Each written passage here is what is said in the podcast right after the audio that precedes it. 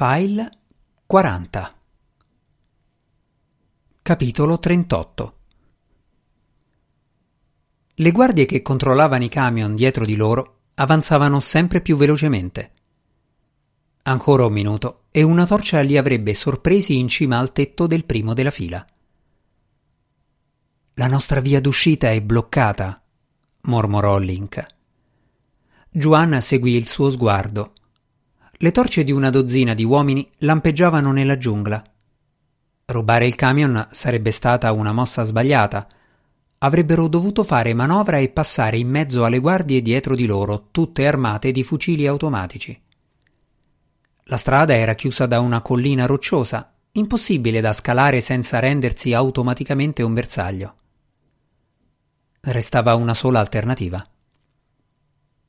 Ci tocca una nuotata, concluse Juan guardando la baia.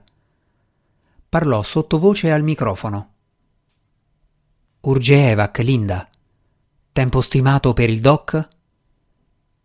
Tre minuti in immersione, un minuto in superficie. No, stai sotto. Non voglio che prevedano la nostra mossa. Troviamoci 200 metri a largo e 200 a ovest della nave appoggio. Ricevuto. Ci vediamo lì. Ce l'hai il tuo spare air? chiese Juan a Link estraendo dallo zaino una piccola bombola usa e getta con un boccaglio e aria sufficiente per 15 respiri. Prese anche gli occhiali da immersione che mise nella tasca anteriore della tuta per averli a portata di mano. Link annuì e tirò fuori a sua volta l'attrezzatura. Si spostarono verso la cabina del camion, pronti a scendere a terra e correre verso il mare. Ma in quel momento le nuvole si aprirono e la mezzaluna li inondò di luce. Si immobilizzarono, ma era troppo tardi. Uno degli uomini nella giungla avvistò le loro sagome tra gli alberi e si mise a gridare avvisando gli altri. Juan e Link balzarono sul cofano e poi a terra, mentre i proiettili crivellavano la carrozzeria e frantumavano i vetri. Un colpo centrò il radiatore e il vapore uscì dalla griglia. Un altro doveva avere preso il serbatoio perché nell'aria si sentiva l'odore della benzina che scorreva sulla ghiaia. Addio fuga di nascosto. Giovanna si accovacciò dietro la motrice. È lunga da qui al mare, valutò Link.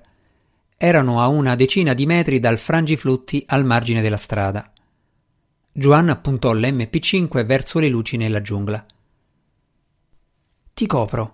Quando arrivi al frangiflutti, coprimi tu. Vai. Si mise a sparare verso la vegetazione, sapendo che avrebbe avuto bisogno di una fortuna incredibile per riuscire a colpire qualcuno. Link correva mentre lui esauriva il caricatore. Lo sostituì e si guardò alle spalle, giusto in tempo per vedere l'enorme figura dell'ex Navy SEAL che si gettava nell'acqua. Si alzò un'ondata come se si fosse tuffato a bomba. Poi lo vide spuntare dal frangiflutti con la mitragliatrice pronta. Giovanna si preparò allo sprint, ma prima di lanciarsi allo scoperto si voltò verso il dock. Vide Tagan puntare un fucile con un telescopio nella sua direzione. Balzò all'indietro, evitando di stretta misura i proiettili. Sarebbe stato impossibile coprire quella distanza senza essere colpito. Poi sentì la voce di Gomez nell'auricolare. Preparati a correre, presidente. Link, comincia a sparare. L'ex Navy Seal non perse tempo a chiedere cosa avesse in mente il loro occhio nel cielo. Cominciò a innaffiare la giungla di proiettili. Ora, presidente, disse Gomez calmo. Giovanna scattò in avanti con gli occhi fissi su Tagan che non gli puntava più il fucile contro. Lo stava usando come un bastone, cercando invano di allontanare il quadrirotore che gli ronzava intorno. Ma Gomez era un pilota troppo abile per lasciare che venisse abbattuto. Il diversivo fu provvidenziale. Giovanna attraversò di corsa lo spiazzo aperto, fece una capriola sul frangiflutti e si tuffò in acqua. Non tornò in superficie, ma recuperò lo spare air dal giubbotto e strinse i denti intorno al boccaglio. Inspirò e si mise gli occhiali. L'acqua era così limpida che poteva vedere Link in immersione con la sua bombola. Scesero a due metri per evitare di essere colpiti dai proiettili che piovevano in acqua e si misero a nuotare. Continuate a sparare! gridò Tagan. Dovranno riemergere prima o poi. Venti uomini si allineavano sul frangiflutti facendo fuoco su qualsiasi sagoma vagamente umana, ma nessun corpo saliva in superficie. Il braccio destro di Loxin aveva riconosciuto l'uomo che aveva abbattuto l'elicottero a Luzon. Mello Campo o qualcuno degli altri scienziati doveva averlo informato dello sbarco. Ma i resti incendiati della Magellan Sun implicavano che non intendessero semplicemente sabotare la consegna volevano qualcos'altro. Tagan non sapeva come quei due riuscissero a restare sott'acqua, ma era certo che qualcuno sarebbe venuto a recuperarli. Per quello c'era una soluzione. Prepara i Kuyong per il lancio, ordinò al capo meccanico. Questi annui e sollevò i teloni cerati da due piccole imbarcazioni che galleggiavano in acqua vicino al molo dipinti di un nero lucido, avevano le dimensioni e la forma di un jet ski, ma senza il manubrio e il sedile. L'unica sporgenza che interrompeva la linea idrodinamica della chiglia era un sensore di imaging ultratecnologico, in grado di identificare qualsiasi oggetto più grande di una boa da subacqueo. Una volta che il bersaglio veniva segnato da un laser, il sensore lo agganciava Dopodiché il Kuyong lo braccava senza posa fino ad arrivare a un metro di distanza. A quel punto la carica interna di 50 kg di Semtex esplodeva. Tagan, ingegnere navale di alto livello prima di unirsi alla causa di Loxin, aveva progettato l'arma di persona. In quel momento ne aveva a disposizione solo due per il collaudo ma completata la produzione avrebbe potuto scatenarne un numero illimitato, da cui il nome, che in Tagalong significava sciame.